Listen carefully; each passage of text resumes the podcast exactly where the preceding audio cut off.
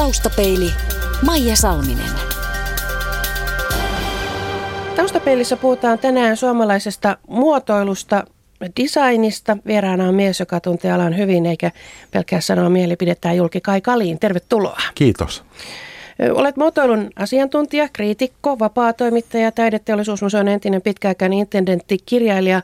Mitä vielä? Vai mennäänkö tällä? Mennään tällä. Mä toivoisin, että ennen kaikkea olisin hyvä tavallinen ihminen. Kyllähän näitä, kyllähän sitä elämän varrella tulee tehtyä yhtä sun toista. Mm, johonkin lokeroon täytyy kaikki ihmiset laittaa. No näin se on. Makustellaan vähän sitä design-sanaa. Periaatteessahan se voisi aina korvata muotoilusanalla, mutta tarkoitetaanko niillä kuitenkin hiukan eri asioita? No kyllä niillä tarkoitetaan ja suomen kielen suurena ystävänä ja rakastajana mä oon pahoillani siitä, että tätä design-sanaa käytetään ja itse olen puhunut paljon muotoilusanan ja suunnittelusanan puolesta.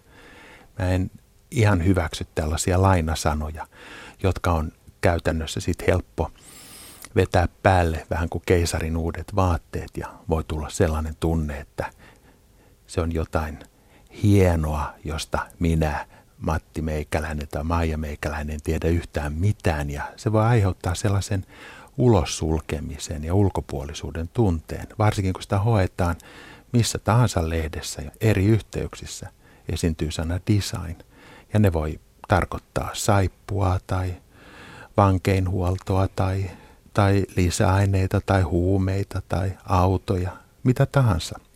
Haetaanko sillä semmoista ylimääräistä kuorutusta? No sillä haetaan sitä, että ihan yksi kantaan haluaisin, haluaisin todeta ja en mitä haluaisi, vaan haluan todeta tässä, että kysymyksessä on tällainen lumesana, tällainen mm, mielikuva, jolla annetaan asioille niin sanottua lisäarvoa. Ja tämän design-sanan ryöstöviljely on minun mielestäni ainoastaan – markkinointistrategia, markkinoinnin keino tehdä saippua palasta haluttava tai vähän kalliimpi kuin ilman tätä design-sanaa, että se on tällainen keisarin uusi vaate. Perimältähän on kysymys siitä, että joku on ajatellut, että miten jokin asia toimii ja miltä se näyttää ja sehän on, sehän on jopa suotavaa, sehän on ihan perusasia. No kyllähän suomalainen kirveen varsi on hyvin suunniteltu. Ja meillä on tuhansia arkipäivään liittyviä asioita, jotka toimii hyvin moitteettomasti, on turvallisia, aiheuttaa kiintymyksen tunnetta ja parhaimmassa tapauksessa myös periytyy. Ja minusta nämä kaikki on hyvän muotoilun ja suunnittelun tunnuksia ja koko suomalainen pitkä talonpoikaiskulttuuri on aivan täynnä esimerkkejä loistavasti suunnitelluista esineistä – mutta toki nyt kukapa enää rukkia käyttää tai tajua, miten se on toiminutkaan, mutta esimerkiksi kansallismuseossa voi vakuuttua tästä, että Suomihan on varsinainen suunnittelijoiden ja muotoilijoiden kultamaa, että me ollaan vaan kadotettu tämä arkipäiväinen, toimiva, kiintymystä aiheuttava esineiden valmistaminen – Syynä tietysti on teollistuminen ja sarjavalmistus. Kai Kalliin, mitä sinulle tulee päällimmäisenä mieleen termistä suomalainen muotoilu? Mulle tulee aivan ensimmäisenä mieleen professori Herman Ulof Gumerus, joka 50-luvun alussa johti Suomen taideteollisuusyhdistystä, joka loi Finnish Design-termin ja vuosina 51 54, 57 ja sitten 60-luvun alussa vastasi Italiassa, Milanossa joka kolmas vuosi järjestettävistä suurista muotoilunäyttelyistä Suomen osalta ja etsi sinne suomalaiset muotoilijat, sparrasi heitä, laittoi heidät kilpailemaan keskenään, puhui sujuvasti viittä kieltä – oli diplomaattiperheen poika, hyvin erikoinen hahmo 50-luvun Suomessa, joka nykyään sanottaisiin loi Finnish Design-brändin. Ja tämä on, mulla on ollut suuri etuoikeus aikanaan toimiessani taideteollisuusmuseon yliintendenttinä. Mulla oli mahdollisuus vierailla hyvin use, usein Herman Ulf Gumeruksen kotona Ja mä ihailin häntä aina hyvin voimakkaasti ja ihailen häntä vieläkin.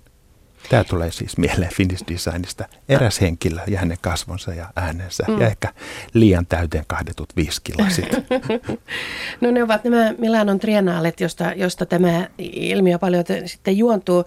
Ja kun kysytään moneltakin sitä suomalaista designia tai Finnish designia, niin luetellaan Sarpanevaa, Frankkia, Virkkalaa, Artekkia, Nurmesniemeä, Iittalaa, Nuuterveä, Ratiaa.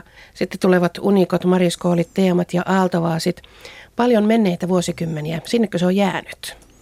Mielikuva suomalaisesta muotoilusta on jäänyt auttamattomasti historiaan. Se historia on hieno, upea ja ihaltava, mutta se on mennyttä. Me eletään niin sanottua retroaikaa. Eli tuo ennen tehty tuntuu nyt kiinnostavan kovasti. On erikoista, että suomalaiset valmistajat eivät nykytuotteilla vastaa tähän retrohaluun. Mutta mä ymmärrän, että se on mahdotonta, koska meillä ei enää ole teollisuutta. Alan teollisuuslaitokset ovat kadonneet. Meillä ei ole enää kukoistavaa vaate, vaatetusteollisuutta, ei huonekaluteollisuutta. Arabia valmistaa muumimukejaan Taimaassa tai Indonesiassa tai oliko Malesiassa, mutta kaukana, että meillä ei ole enää sitä pohjaa. Tämä kysymyksessä on teollisuuskulttuurin kriisi, joka on iskenyt Suomeen pahasti. Ilman kukoistavaa pientä ja keskisuurta teollisuutta, joka liittyy taas verotuspolitiikkaan, joka on harvinaisen ankaraa koskien tätä teollisuuden alaa, niin meillä ei voi olla kukoistavaa muotoilukulttuuria. Sitä meillä ei tällä hetkellä ole.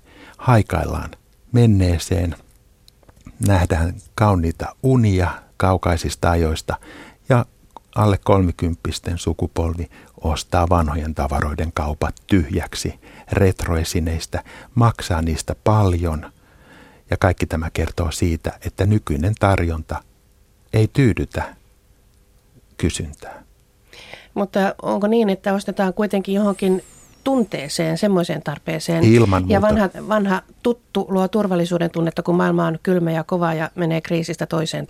Turvallisuuden tarpeeseen varmaan vastaa tämä retro-ilmiö ja vanhojen asioiden haluaminen. Mutta ajatellaanpa 50-lukua. Eivät nämä ihmiset, jotka loivat Finnish Designin, haikailleet menneisyyteen – vaan he olivat niin kuin silloin sanottiin modernisteja. He katsoivat eteenpäin. Artek, Arabia, Arabiala, Kai Frank ja monet meidän kaikkien tuntemat nimet, he loivat parempaa tulevaisuutta, koska menneisyys näytti niin kurjalta. Elettiin sodan jälkeistä aikaa kuitenkin kyllä, vielä. ja jokaisella uudella asialla oli ihmeellinen merkitys ja kaikki viittasi parempaan tulevaisuuteen. Sehän oli tämän modernismin suuri unelma. Nyt etsitään turvallisuutta päinvastaiselta suunnalta, siltä suunnalta, mikä missään nimessä ei suomalaisen muotoilun kultakauden edustajilla edustanut turvallisuutta. Eli mistä johtuu tämä turvallisuuden kaipuu ja, ja mistä johtuu se, että sitä etsitään nimenomaan esineiden välityksellä.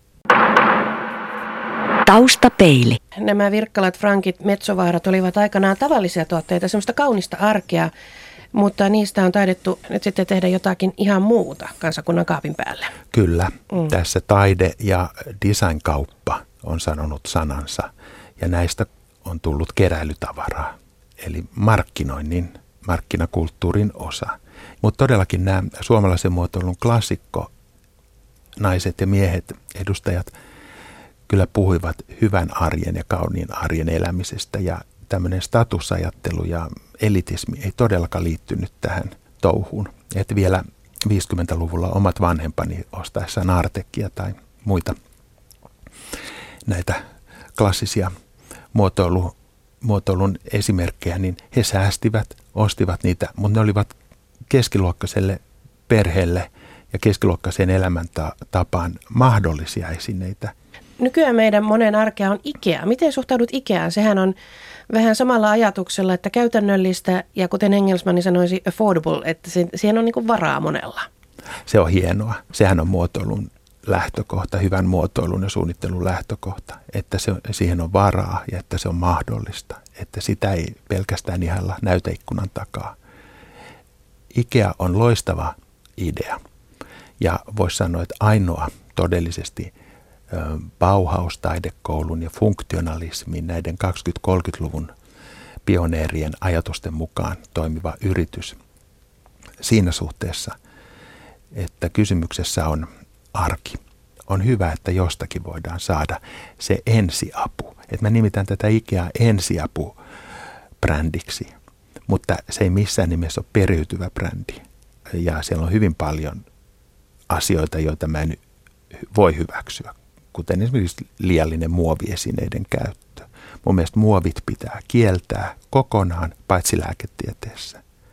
Siis kaikki se muovi, mitä 40-luvulta toisen maailmansodan jälkeen on valmistettu, on suurimmaksi osaksi vielä olemassa tällä planeetalla. Muovi ei katoa, mutta lääketieteessä se on hyvä, että esimerkiksi just Ikea olisi musta oikein, vai sanotko health okei, okay, talo, mikäli esimerkiksi keskittyisivät enemmän puuhuonekaluihin ja puukalusteisiin ja mm, ekologisuuteen.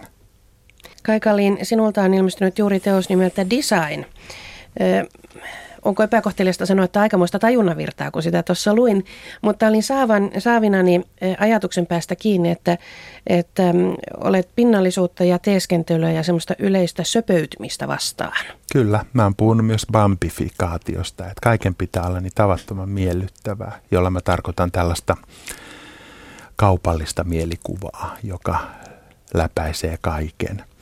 Ja voisin sanoa, että jos toi mun kirja, joka on kaunokirjallisuutta, vaikuttaa tajunnaviralta, niin se, se suinkaan ole sitä. Mä etsin uutta... No sananvalinta oli ehkä kömpelö, mutta Ei, kuitenkin. ihan hyvä mm, se on, mm. koska kyllähän tässä kysymyksessä on kuitenkin semmoinen niin kuin ta- totuttujen sanojen takainen näkökulma käsitteeseen nimeltä design.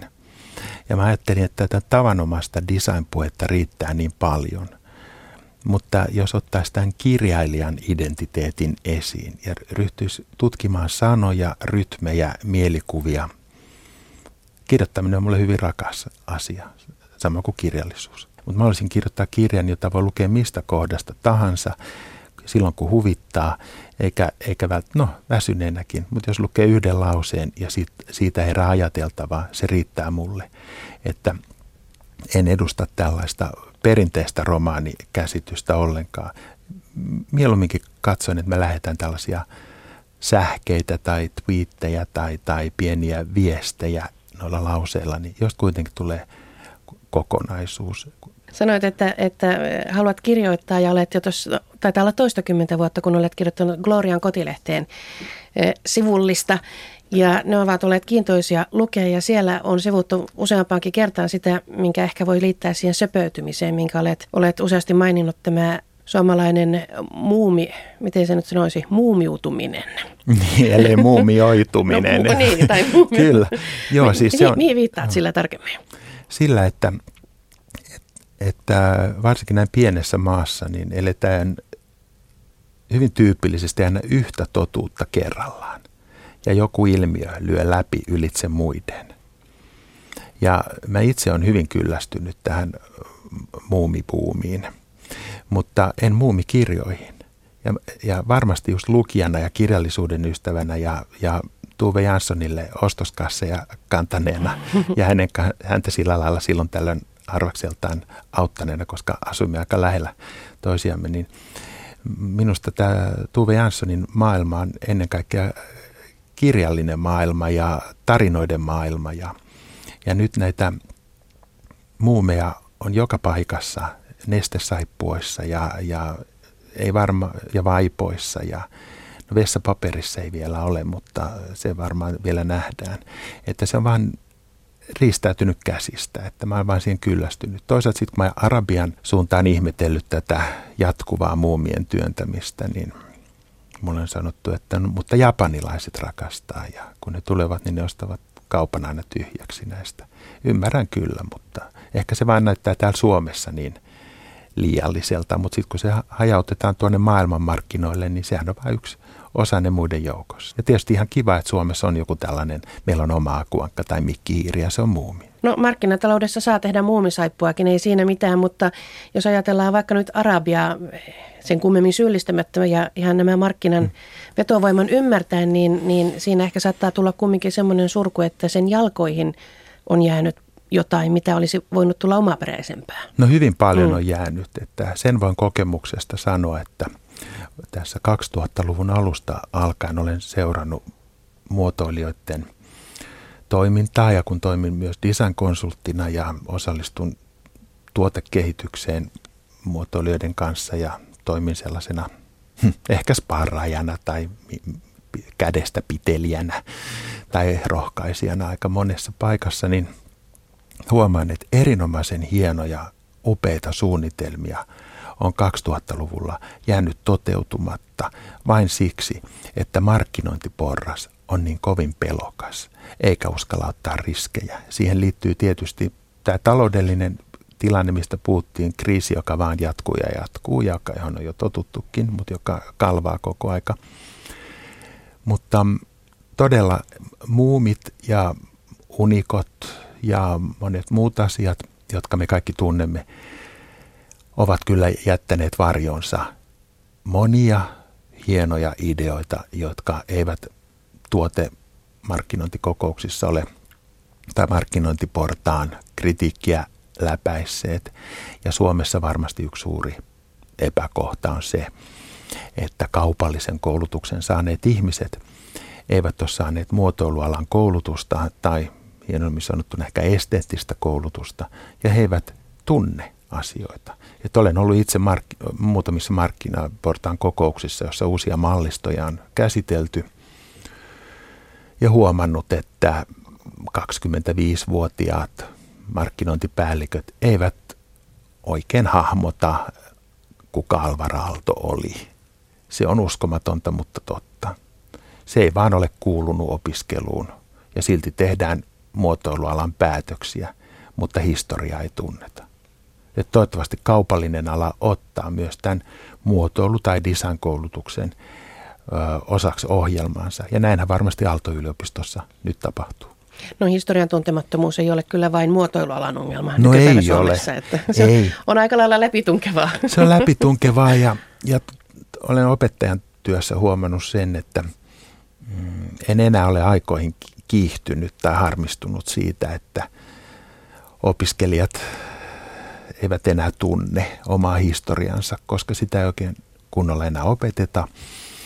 Osa opettajista sanoo, että kaikki löytyy netistä, sieltä sen voi löytää. Mutta se, minkä tämä internet on tuonut tullessaan, on se, että meidän parikymppisillä 25-vuotiailla opiskelijoilla on sellainen maailma, että tämä internet on niin kuin karkkikauppa, jossa kaikki on tarjolla tai tuntuu siltä. Sieltä otetaan, kun tarvitaan, se mistä kulloinkin on pula, esimerkiksi lopputöihin tai päättötöihin. Mutta se on johtanut siihen, että nämä ideat ja tehtävät ja lopputyöt on yhdistelmiä – sanoisiko nykykielellä sämplättyjä tai miksattuja kokonaisuuksia, jotka koostuu jo tehdyistä asioista, useasti aika mielenkiintoisina yhdistelminä, mutta ne ei ole uutta siinä merkityksessä, että nämä tekijät ei ole enää alttiina ja vereslihaisia jonkun ideansa kanssa, niin kuin vielä ehkä kymmenisen vuotta sitten, vaan ne, ne on, niissä on aina jotain hyvin tuttua. No tästähän tietysti markkinointiporaskin voi pitää ja suuri yleisö, kun ne on tuttuja ja turvallisia – mutta sanoisin, että tällainen uuden ja kun täällä puhutaan aivan liikaa innovaatioistakin, niin ei, ei täällä näitä muotoilualan innovaatioita tehdä kyllä. Että ne voi olla ihan jossain muualla, ehkä johtamistaidon kursseilla. No Kaikaliin, onko sinun kotisi sisustettu vain tarkkaan valituilla Finnish Design eh, tuotteilla? Ei. Kotini on sisustettu lähinnä kirjoilla, joita, joita tulee ja menee. Perusasiat on kunnossa, mutta ihan tämmöisenä anekdoottina voisin mainita erään lehden, joka ihan pari vuotta vänkäs kotijuttu, että, että varmaan herra Kallin asuu Artekin ja Alva, Alva Raallon huonekalulla sisustetussa mm. upeassa kodissa. Ja mä sanoin, että ei todellakaan näin ole. Ja kun he eivät uskoneet, mä sanoin, tulkaa siitä katsomaan. Ja kun he tuli, niin toimittaja ai onko tämä todella sun koti?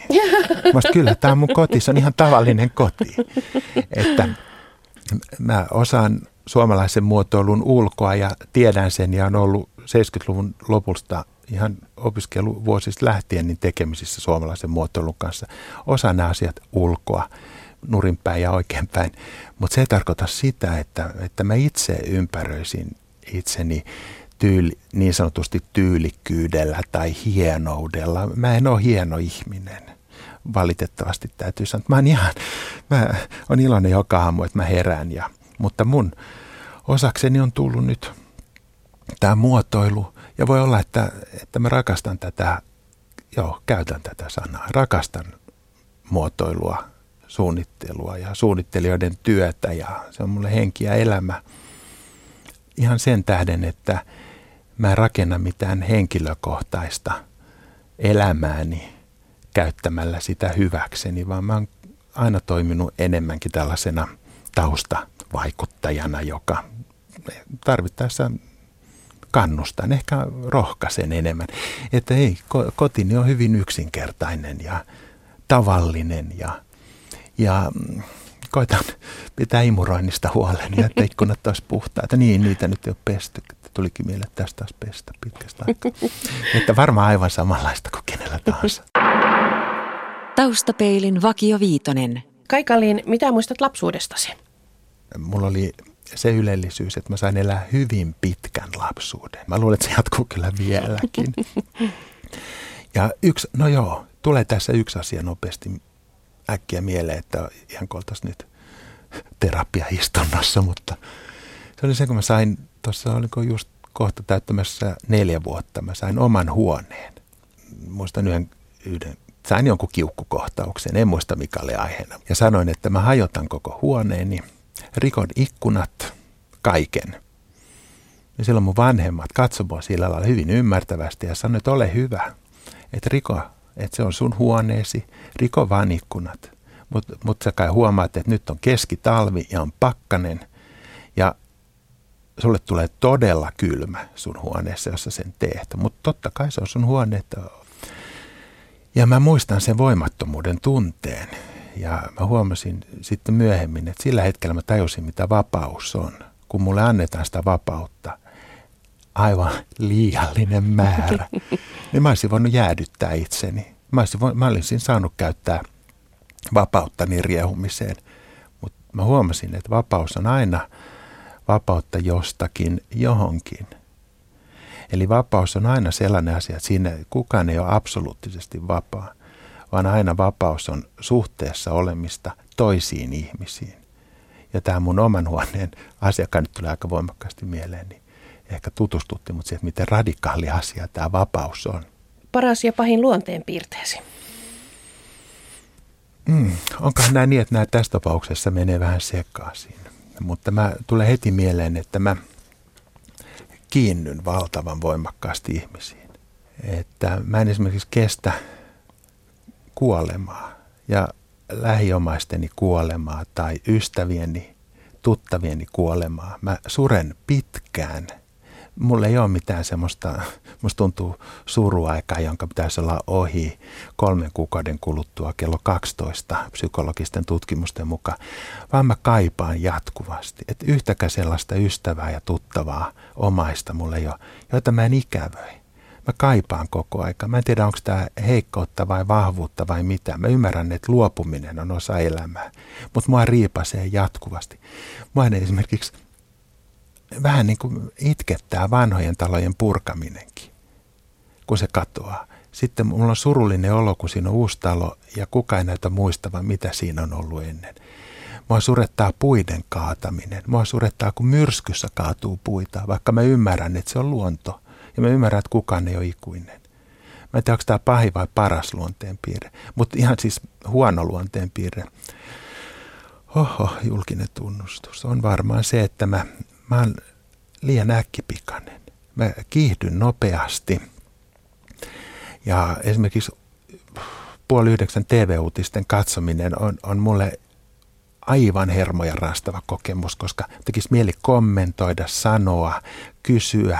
Sitten mua hermostuttaa, kun haastateltavat ei puhu selkeästi, puhuu savuverhon takaa, poliitikot, jotka väistelee, epäselvä puhe, mä kiihdyn. Mä tunnen, että, että mun suonet laajenee ja tulee adrenaliinia.